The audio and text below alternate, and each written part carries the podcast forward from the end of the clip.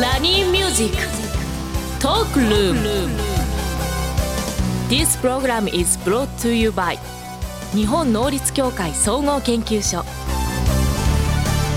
リスナーの皆さんおはようございます。大野泰敬です。おはようございます。石井加穂です。今日もポジティブライフを応援するお話をビジネスマスターの大野さんとお届けしていきます。明けましておめでとうございます。明けましておめでとうございます。今年もよろしくお願いいたします。何して過ごしてたんですか？いやもう私はね正月に決まってるじゃないですか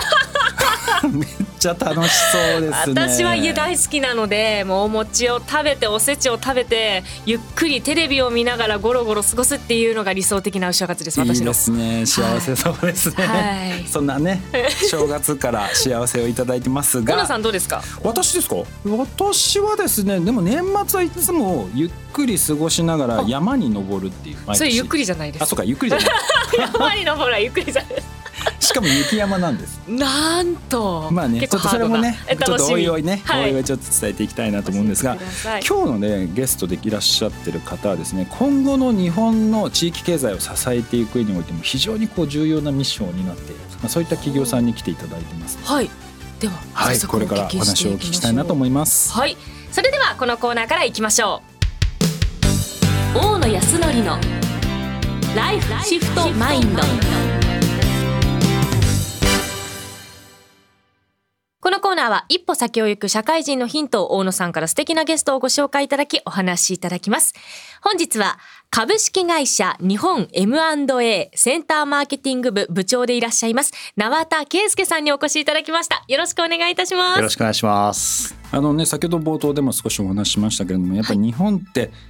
企業地域も含めてさまざまなこう課題を抱えてるじゃないですか。そう。はいまあ、。そういったところではすごくあの皆さんの活動っていうところがこう寄与する部分はたくさんあるのかなと思ってるんですけど今皆さんから見ると今日本企業のその課題といいますか現状っていうのはどのように映られているんですか？そうですね。あのやっぱり今の経済が不安定な状況で、まあいろいろ物価高だったりとか円安だったりとかいろんなことがあると思うんですけれども、あの我々今直面してるっていうのがまあ後継者問題かなというふうに思ってます。あの中小企業って今日本にせ、えー、360万社ぐらいあってですねこのうちあの後継者不在後継者がいらっしゃらないという会社が127万社いるというふうに言われてるんですよね。でそのうちの半数の60万社これあの黒字なのに後継者がいないという理由だけであの廃業を余儀なくされるということになっているとですか？そうなんです。へえ。えすごいもったいないですね。127万社のうち半分は黒字なのにもかかわらず廃業せざるを得ない。そうなんです。なんと。もったいなもったい私でないですよね。よければ。私。大丈夫かな？ね。はい。そうなんです。あのやっぱりあの地域に座したその文化だったりとか、はやっぱりあの食だったりとかですね、そういったものが途絶えてしまうとかすごくもったいないなと思ってですね。はいでやっぱり日本って中小企業が本当に多いので、まあ、まさに日本をこう下支えしているのでやっぱりこういう会社が倒産していくイコール日本国力全体がこう下がってしまうのでやっぱりこの辺は非常にこう重要かなとは思ってるんですけどまずそもそもなんですけれども、はい。この後継者不在の企業がその127万社っていうまあ企業さんがいらっしゃるというところで、これってどうやってそのデータ集めですとか、はいはい。こういう優秀な会社さんっていうのをこう見つけられたりしてるんですか？そうですねあの、まあ、いろんな手法というかですね見つけてきたりするんですけども、あの当社もともと31年前に創業しまして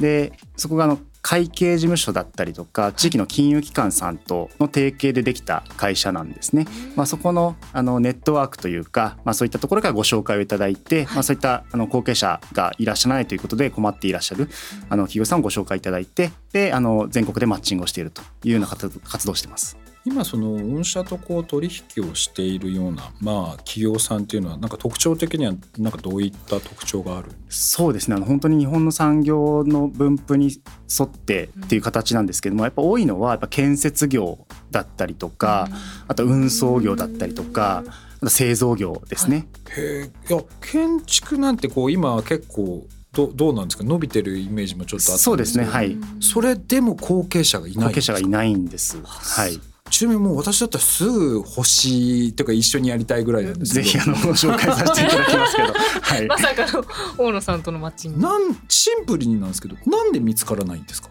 そうですね。あの昔はですねあの息子さんだったりとかご子息が継ぐっていうのが当たり前だったんですよね。30年前の世界っていうのは。ただ今その息子さんがいらっしゃっても、その継ぐ意思がなかったりとか。はい、そもそも息子さんがいらっしゃらないとはありますけれどもこういう変化の激しい世の中で継がせることが本当に幸せかっていうところでやっぱり皆さん悩むわけですよね。そうですね。確かに。え石井さんのところはなんかこういう実家が何かやってるとかあったりするんですか？私実はあの父が会社やってましてそれこそ建設系なんですよ。あらら。建築系で。継ぎますか？あのお前には継がせないって言われます。会社が潰れると。はい、お前には継がせられないって言われる。それね、お父さん正しい。だからあの最終的にはじゃあ M さんのとこにマッチング行った方がいいよって勧めときますね。そうか、でもそうしないと、ねはい、そうなんですよ。黒黒字廃業しちゃう、ね、かもしれないですからね。いやうちも実は言うと私の父親も経営者なんです。あ、そうなんですか？そう経営者だけどうちは兄弟誰も継がないです。なのでもう廃業は確定です。なんかある意味自由な世界になりましたもんね。そうですね。みんながみんな好きな方に迎えるいい時代ではあるけど、こういった弊害もあるっていうことですよねきっと。そうですね。ただなんか一個気になるのがそのね、はい、その。ね、127社の後継者不在ってなるとやっぱり自分の子供に継がせたいとかそんな分からないやつに継がせたくないみたいな方もある一定数いらっしゃるんじゃないかな。いらっしゃいますね実際、はい、どうやって突破されてるんですか？そうですね。やっぱり皆さん最後に気にされるのはあのやっぱ社員さんだったりとかお取引先さんのことを考えて、まあ、正直やっぱ売りたくないっていう方の方が、ね、なんか絶対多いそうじゃないですか、はい、だってお父さん思い浮かべてみてくださいよ、はい、なんか他の全く知らない第三者に譲るって結構勇気がいると思うんですよ、ね、勇気はあります。います、ね、乗っ取られたらどうすんだとか、ね、従業員を一斉にねクビにしてなんか違う会社に変えたらどうすんだとか、不安もあると思うんですけどそ,、ね、そのあたりっていうのはどういうふうにやられてるんですか？まずやっぱり皆さんこう間違ったイメージを持っていらっしゃるっていうのは結構多いのかなと思ってまして、そこのイメージを僕らの方でいろんなあの事例とかも踏まえながらご説明させていただいてあのそんなことないんだよというのを分かっていただくことかなと思ってます。あの例えばですけども東京の大田区で、まあ、内装工事で売上5億で従業員さんが10名ぐらいの会社があるとしますと。はい、で、まあ、社長が後継者がいらっしゃらないということで、うん、あのじゃあ事業承継どうしようといった中で例えばですけどもじゃあいきなり会社を買い取って乗っ取ってしまったら、うん、社員さん皆さんどうされると思いますか？やめちゃう。やめちゃいますよね、うん、やめちゃう。そうですよね。なんか怖いですよね、なので、まあ、大企業だったらまあ仕組みがあって組織があって、まあ、そういったことやってもですね、まあ、多少あの合理化とかを考えてやるかもしれないですけども、はい、中小企業の場合は一人一人にやっぱ仕事がついてますから、うん、あの急ハンドル切ってですね方針を大きく変えてしまうとやっぱりやめちゃうとかですねそういったことが起こるんですよね。はい。なので合理的に考えてもあのそういったことないですよという話をさせていただいて、えー、まあご理解いただくということかなと思ってます。これはもちろん案件ごとによっても全然違うんだと思うんですけど、大体交渉を始めてからまあ締結してそのまあ本当に、えー、譲渡するまでってどれくらい期間かかるものなんですか？そうですね。あのご相談いただいてじゃあお相手探しお願いしますっていただいてですね、まあ、平均でまあ1年ぐらいはかかるかなと思います。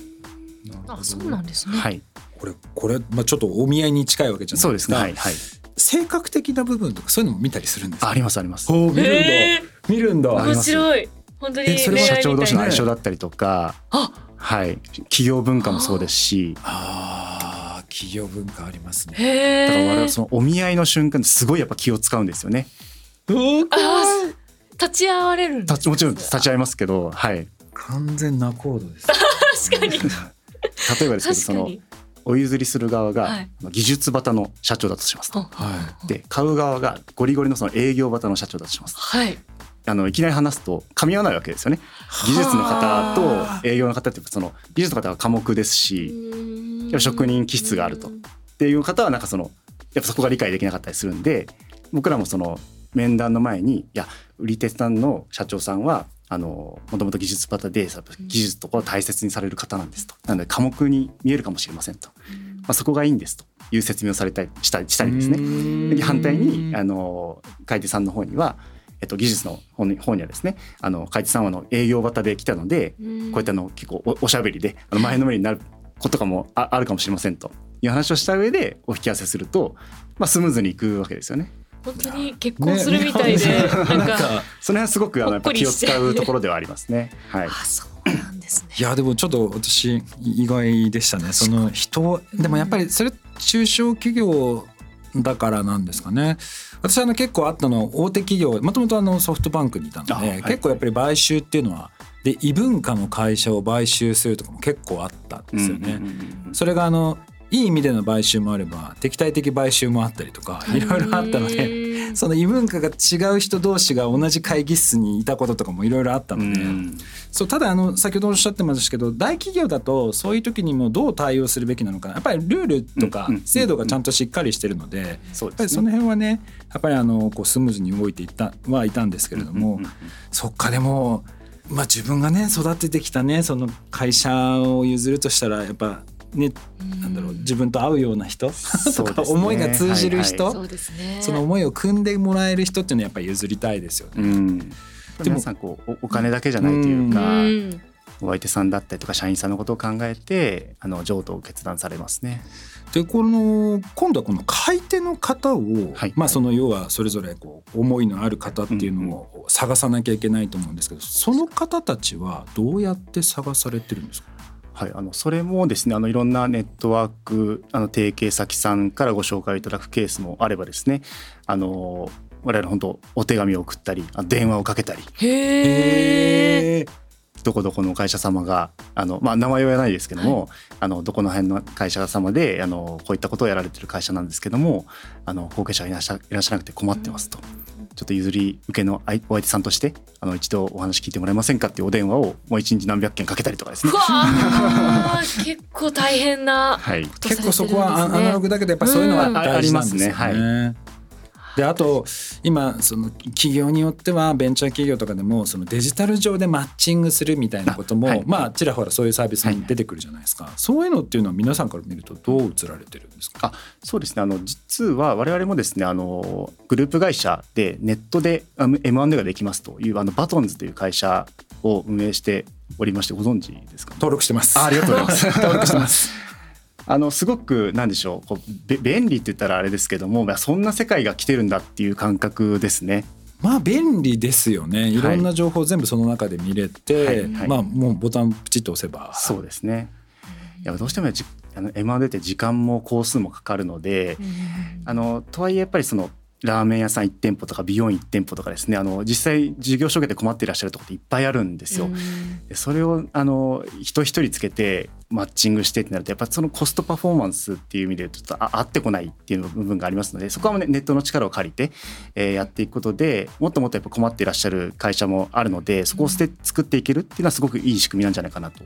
思います。あとこの実際今私も今地域に行っていろんな社長に経営者の人とかにもお会いしてお話をお聞きするんですが、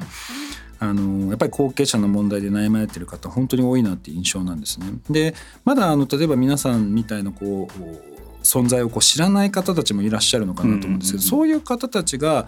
あの後継者探すの手伝ってほしいなっていう時にはこうどういうようなアクションを取ればいいんですか？そうですね。やっぱりそこもすごく課題というかがございましてやっぱ地方の方に行けば行くほどですねその M&A に対する抵抗感ってものすごい強いんですよ、ね、イメージはつきますよね。ねなんか乗っ取りに来たんとかですねそういうふうにやっぱ見られてしまうので。どうしても昔のちょっとハゲタカだったりとか、そういったイメージがまだまだこう色濃く残っているんじゃないかなと。都内とか首都圏はですね、はい、あのかなり一般的な手段として使われるようになったんですけども、はい、地方だとやっぱ特にそういった反応を示される方が多くてですねやっぱもっと身近な存在になっていきたいなっていうのは僕らも考えているところですね。確かに思ってることと全然違ったりしますもんね。それを説明するまでが大変なんですよね、はい、きっと。なのであの各あのエリアでですね。今年からあのまず新潟なんですけども、であと宮城にあの経営相談窓口っていうのを作りましてですね、うん、あのそこの出身のあの我々のコンサルタントが、まあ、あの常駐してでいつでもご相談聞きますよというちょっと取り組みを始めさせていただいて、まあ、困ったらすぐ来てくださいねと。そうですね。いいう取り組みをさせていただいてます。ね、どんどんどんどん広がっていきそうですね。はい、田さんありがとうございました。以上大野康則のライフシフトマインドでした。